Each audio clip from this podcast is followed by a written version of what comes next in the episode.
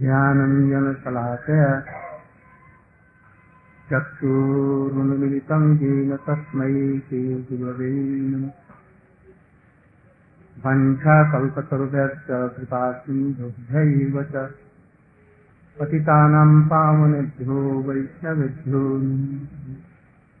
नमो। महावदन्याय कृष्णप्रेमप्रदाय कृष्णाय कृष्णचैतन्यनाम्ने गौरत्तिजे गुरवे गौरचन्द्राय राधिकायै तदाले कृष्णाय कृष्णभक्ताय तदभक्ताय नमो। यं प्राव्रजन्तमनुते समपेतकृष्यन् सायनो विरहकातर्यादि पुत्रेति तन्मयतया सर्वोऽभिनेदु तं सर्वभूतहृदयं मुनिमानतोऽस्मि तवैवास्मि तवैवास्मि न जीवामि त्वया विना, इति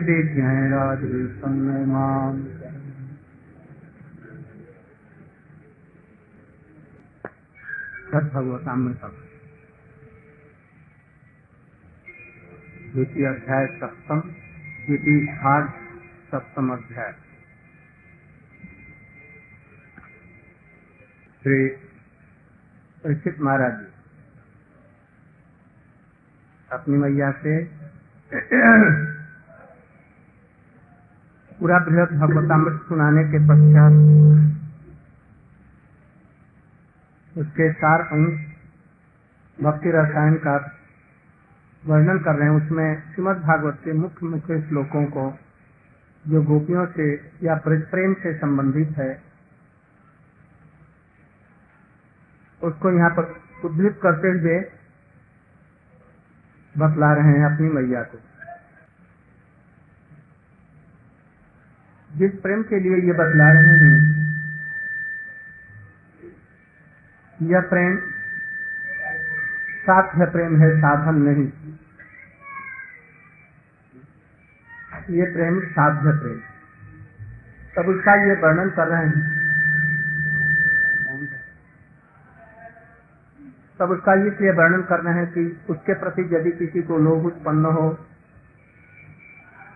तो उसके अनुगत्य में वो भजन कर सकता है।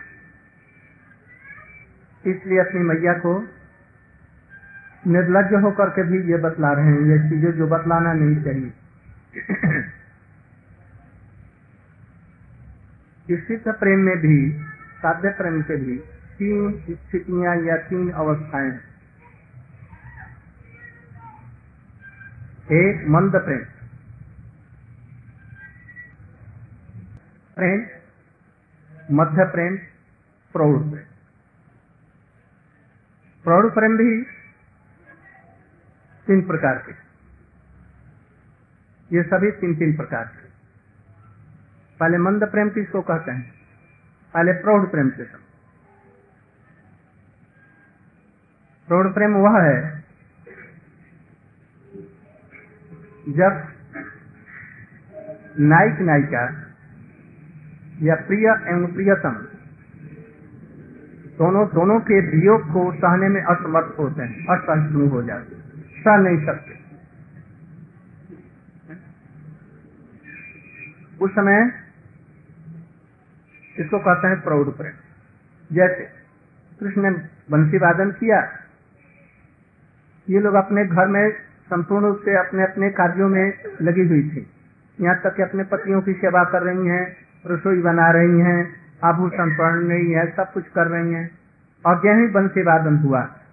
और वैसे ही आकर्षित होकर के सब कुछ भूल करके पागल नहीं हो करके उद्माद नहीं बन करके अपना धैर्य गुरुजनों का, का आदेश निर्देश सब कुछ भूल कर कपड़ा पहनने का भी सुध बुद्ध नहीं रही। लोक लज्जा धम, सब कुछ उनका छूट गया। इसको कहते हैं अधैर्य में होकर के सब कुछ जलांजलि दे दी सह नहीं। और जिस प्रेम में, वियोग में या मिलन के लिए उत्कंठित होने पर बड़ी कठिनता से क्लेश से धैर्य धारण कर सकते हैं। ये दोनों परस्पर। जब धैर्य धारण कर लेंगे तब तो, तो फिर मिलेंगे नहीं। इसलिए बड़ी कठिनता से किंतु धैर्य धारण कर लेते हैं। वो क्या है? मध्यम कोटि का। पहले में धैर्य धारण ही नहीं होता। दूसरे में बड़ी कठिनता से किंतु धैर्य धारण। और मंद प्रेम कौन सा है? जिसमें वो भी मंद समझो कि साधारण ये। वो भी उच्च कोटि का होने पर भी उनसे मध्य और प्रौढ़ वाले बहुत उत्तम है। वो मंद भी ऐसा कृष्ण में अत्यंत अधिक अनुराग है। किंतु साधारणी का वहाँ पर कोई विचार ही नहीं है। ये सब मुख्य गोपियों के, के लिए विचार है। तो हाँ, क्या बतला रहा था? बीच में मंद उसमें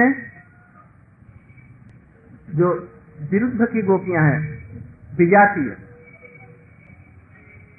विपक्ष वाली उनके कुछ देख करके भाव मुद्रा भंगी ना देख करके उनके प्रति क्षुब्ध हो जाए। उसमें कृष्ण के प्रति भी कुछ कुछ भावना प्रकट होती है। और उसमें ईर्ष्या के कारण क्षुब्ध होने के कारण कृष्ण के सेवा को, कृष्ण की सेवा इत्यादि को या कृष्ण दिए हुए, कृष्ण के दिए हुए किसी उपहार को, माला को भी फेंक देती अनादर कर देती उनका विस्मरण भी हो सकती है कुछ क्षण के लिए, जब अवैध में रहेंगी, विस्मरण हो जाता है। उस वियोग को आसानी से सह लेंगे। तो इसको कहते हैं मंद प्रेम गोपियों का प्रेम कैसा है? उनमें भी प्रौढ़ है। प्रौढ़ भी अब तीन प्रकार के। मध्य मध्य और प्रखर, प्रबलतम। ये महाभावाली गोपियाँ हैं। वो तो प्रेम की बात हुई, इसके बाद में स्नेह आएगा। वो पहले प्रेम की बात। प्रेम मैंने प्रेम भंग का कारण उपस्थित होने पर भी प्रेम क्रमशः बढ़ता जाएगा। तो, तो वो प्रेम है। इसी को गुरु के और वैष्णव के प्रति लाओ। गुरु के प्रति वैष्णव के प्रति क्रोध उत्पन्न होने का कारण उपस्थित होने पर भी क्या करेंगे वो? उनका प्रेम उनकी सेवा और बढ़ती जाएगी। तब तो वो प्रेम है। और अवज्ञा उसमें में प्रकट जो समझो ये महाअपराध है। महाप्रभु जी ने जगदानंद के दिए हुए तैल भंड को ग्रहण नहीं किया अपनी सेवा में।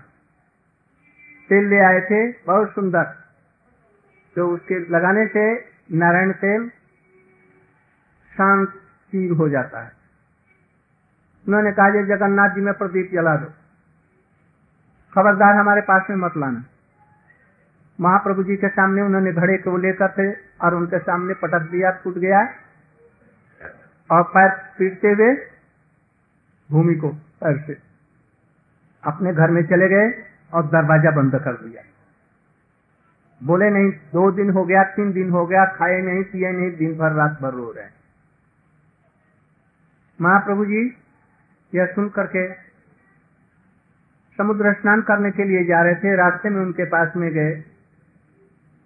और पहुँच करके बोले जगदानंद आज बड़ी भूख लगी, तीन दिन खाया नहीं। मैं अभी जा रहा हूँ स्नान करने समुद्र में। और वहाँ से लौट करके तुम्हारे यहाँ प्रसाद पा करके तब वहाँ पर लौटूँगा अपने आश्रम में। और ये चले गए बिना किसी दरवाजे खुलने की प्रतीक्षा में। और वो सुन करके तुरंत उठ करके स्नान किया। और मिनटों में रसोई बनाई, सुंदर सुंदर। और महाप्रभु जी लौट करके आए तब तक बत्तीस अंगीठिया केले के पत्ते पर, मैंने खूब बड़े केले के पत्ते के ऊपर में। तरह तरह की सब्ज़ियाँ तरह तरह की सब चीज़ें परोस करके और प्रतीक्षा करने लगे, फिर महाप्रभु जी आए। महाप्रभु जी ने कहा, जी, हम पहले नहीं खाएँगे, हमारे साथ में जगदानंद पाए, सब पाए जगदानंद जी ने प्रभु जी के सेवक गोविंद को कहा, हम दोनों पीछे पालेंगे। इनको कह दो जिसे हम अपने आप नहीं बोल रहे। महाप्रभु जी खा करके थोड़ी देर के लिए बैठ गए, फिर दोनों ने प्रसाद पाया यहाँ पर क्रोध है, मान है, किंतु महाप्रभु की सेवा की विस्मृति नहीं हुई है। महाप्रभु का स्मरण विस्मृत नहीं हुए हैं।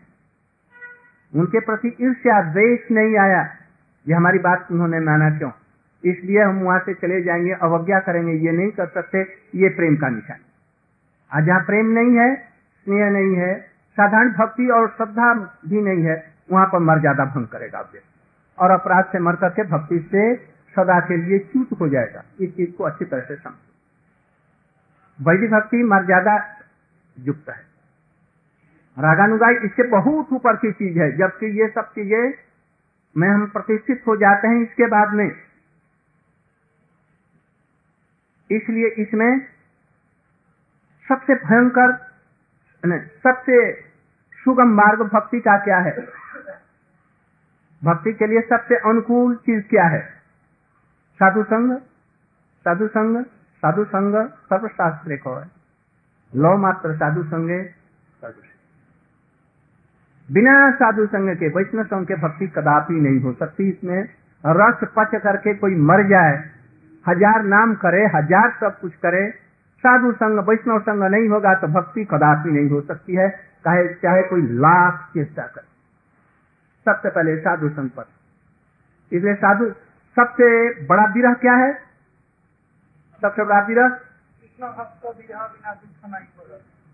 तो भक्त के बिना कोई विरह नहीं। इससे बड़ा कोई इससे भक्ति बढ़ती है। अच्छा इसके विपरीत अब देखो। सबसे बड़ा महाभयंकर अपराध क्या है? सबसे बड़ा भयंकर अपराध, जिससे भक्ति नष्ट हो जाती है। गुरु के प्रति अवज्ञा इत्यादि, शास्त्र निंदन इत्यादि उतना नहीं है जितना कि सबसे पहला नंबर का। क्या? शतान। गुरु नहीं कहा। गुरु नहीं कहा। इसे साधु संघ से भक्ति होगी और साधु संघ के विपरीत आचरण करने से भक्ति संपूर्ण मूल रूप में उखाड़ करके फेंक देगी। है ना? यदि अपराध, हस्ती माता उठे रहेगा छिंडे तार सूख जाएगा। समूह उखाड़ करके फेंक देगी। इस चीज़ को हम लोगों को सब समय स्मरण रखना चाहिए। भक्ति ही साधु साधु संघ ही भक्ति का मूल जन्म है। इसको भी अच्छी तरह से समझें। साधु संघ जितना सरल है और उसके प्रति किया हुआ अपराध भी कितना कठोर है, इस चीज़ को समझना चाहिए। अच्छा ये वैष्णव अपराध कनिष्ठ के प्रति, मध्यम के प्रति या उत्तम अधिकारी के प्रति होता है? किसके प्रति होता है? हैं? किसके प्रति होता है? उत्तम अधिकारी तो अपराध करता नहीं है किंतु उसके प्रति करेंगे तो, तो होगा ही। किंतु यहाँ पर जो साधु निंदा इत्यादि कहा गया किसके लिए? हैं? जिसने नाम आश्रय ग्रहण कर लिया सोझा ये समझो। एकांतिक कृष्ण के प्रति जिनकी भक्ति है एकांतिक और नाम के प्रति रुचि है जिनकी। कृष्ण की लीला कथाओं में रुचि जिनकी हो गई। चाहे हज़ार, लाख अवगुण हो। लाख अवगुण हो। कोई बात नहीं। किंतु नाम के प्रति, कृष्ण कथा के प्रति एकांतिक रूप में जिनको अनुराग हो गया है। अनुराग वो नहीं, श्रद्धा है। उनको यहाँ पर वैष्णव समझो। देखो सबसे श्रेष्ठ ये ब्राह्मण है। बतलाया गया है ना?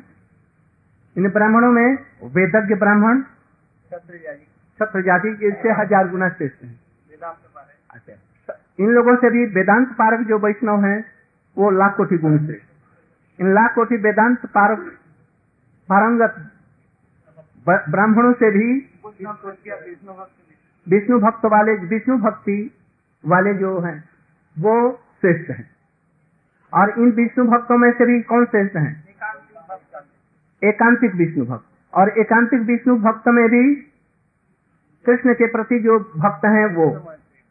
और इनमें भी जो नाम परायण और भक्ति युक्त जो है विशेष रूप में ऐकांतिक भक्ति, उनमें हो सकता है कोई दोष हो, कोई बात नहीं। किंतु कोटि कोटि वैदव्य ब्राह्मणों से नितिज्ञ ब्राह्मणों से नितिज्ञ साधारण भक्तों से वो श्रेष्ठ इस चीज़ को समझ करके उनको भी वैष्णव संत में रखो। इसे उनके प्रति भी किसी प्रकार की अवज्ञा किसी प्रकार का तुच्छ ताच्छल्य बोध न हो। कोटि करोड़ों करोड़ों जन्मों के बाद में ये स्थिति उनकी आई है। और हम भी उसी स्थिति में आए हैं। इस चीज़ को समझो। जो इतने करोड़ों करोड़ों जन्मों का जो साधन भजन है, एक वैष्णवों की निंदा से, अवज्ञा से वो सब समाप्त, उखाड़ करके फेंक इसलिए उसका भयंकर फल भी है। और विशेष करके तीर्थों में तीर्थों में भी, ब्रज में वो वज्रलेप के समान वो हो जाता है। खूब सावधानी से विचार करके ये सब चलना चाहिए। तो हम बतला रहे थे। प्रौढ़, मध्य, मंद प्रेम गोपियों का। कहा वो प्रेम और कहा हम लोग? उसका सुनने का अधिकारी कौन है? यही समझो तो।